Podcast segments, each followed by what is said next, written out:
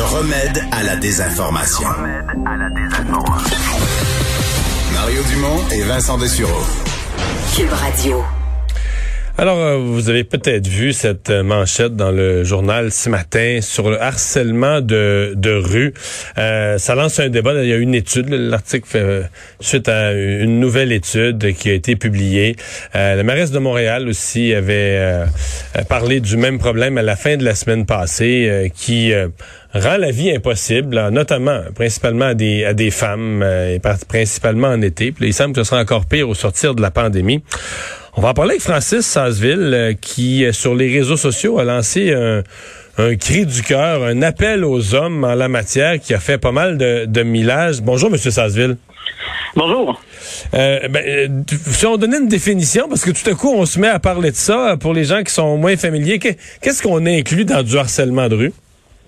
Tu sais, moi, je, je, je, suis loin d'être spécialiste là-dedans. C'est vraiment un, un, cri du que je lançais par rapport à ce que j'entends autour de moi, mais je pense que le harcèlement de rue, nous, on en parle beaucoup dans ce cas-ci comme étant euh, ce qu'on appelle du catcalling, donc les femmes qui se font crier euh, des, euh, des choses à propos de comment ils sont habillés, de, comme, de, quoi elles ont l'air, tout ça.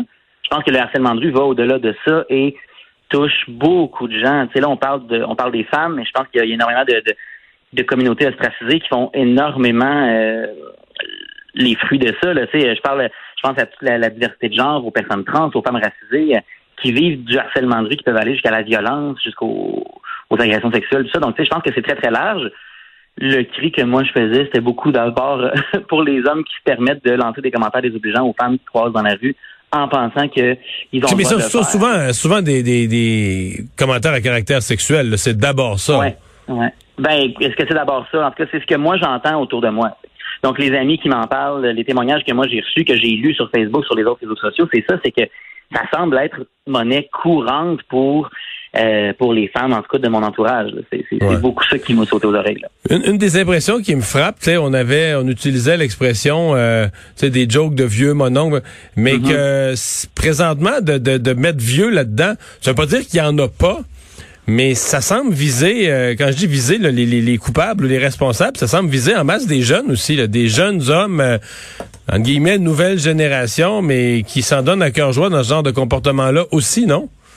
Non, vraiment. En tout cas, si je me fie juste à mon article qui a été publié quand même, qui a été partagé plusieurs fois sur Facebook, puis je regarde des commentaires qui ont suivi tout ça, il y a énormément de jeunes euh, qui viennent justement commenter que ouais, mais elle a juste à pas s'habiller comme ça, puis non, non, non. Alors, oh, attends, donc, dans les commentaires, dans les commentaires sur votre publication, il n'y a pas juste des gens qui disent bravo, enfin un qui le dénonce, faut réveiller le monde, ça.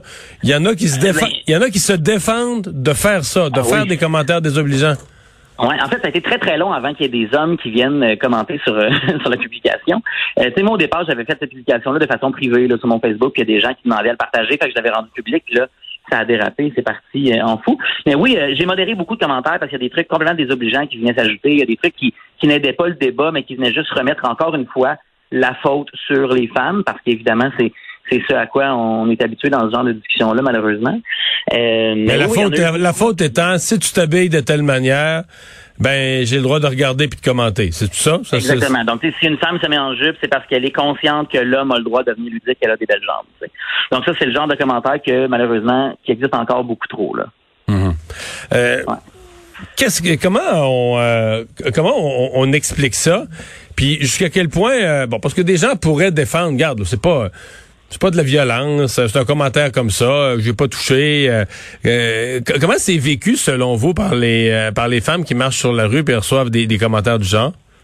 Ben, tu sais, je, vais être très, très honnête. Je, me, je me demande un peu pourquoi cette, cette, tribune est la mienne, en sens que moi, je, je suis un homme blanc hétérosexuel qui, qui n'est pas cette victime-là qui marche sur la rue. Ce serait difficile pour moi de prétendre savoir comment... Mais votre commentaire, votre position vaut autant en tant qu'homme blanc, votre position a une valeur à 100% comme tout être humain, non?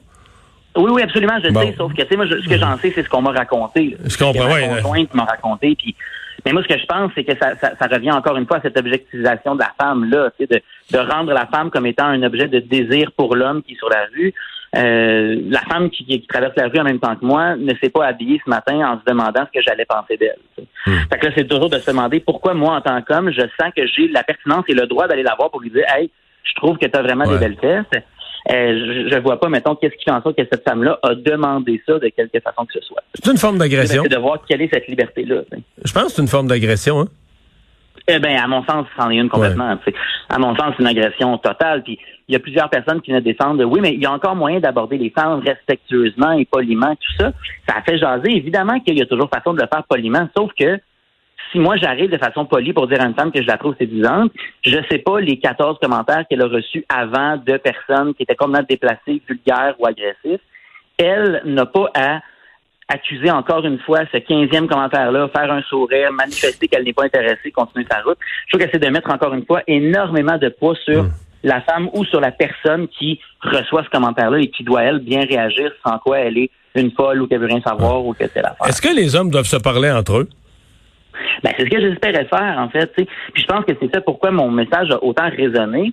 Euh, puis encore une fois, ça m'a toujours étonné de voir à quel point il a été partagé, mais je pense que la parole d'un homme est malheureusement encore plus entendue que celle d'une femme. Mais je pense que oui, c'est important qu'on se parle entre nous. sais.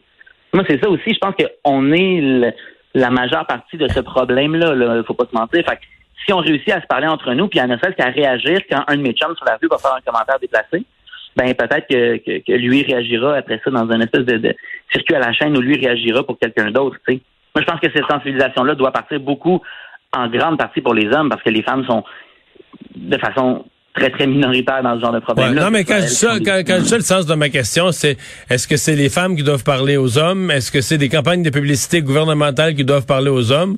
Ou est-ce que c'est les hommes qui doivent parler aux hommes dans, dans la vraie vie, là? J'aimerais ça avoir une réponse. Je, je, le sais pas, mais dans la mesure où je pense que la parole d'un de, d'un homme à un autre peut avoir un impact. je pense que les femmes qui essaient de parler aux hommes, ça a été beaucoup fait.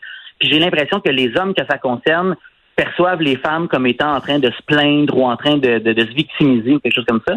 Malheureusement, puis même avec le message que j'ai fait, je le vois bien, la portée de ça a eu une grande résonance pour les femmes, pour les hommes qui, comme dans mon entourage, sont un peu sensibles à cette réalité-là. Mais les hommes que ça concerne se braquent assez rapidement et tombent en mode défensive, ne veulent pas nécessairement entendre le message.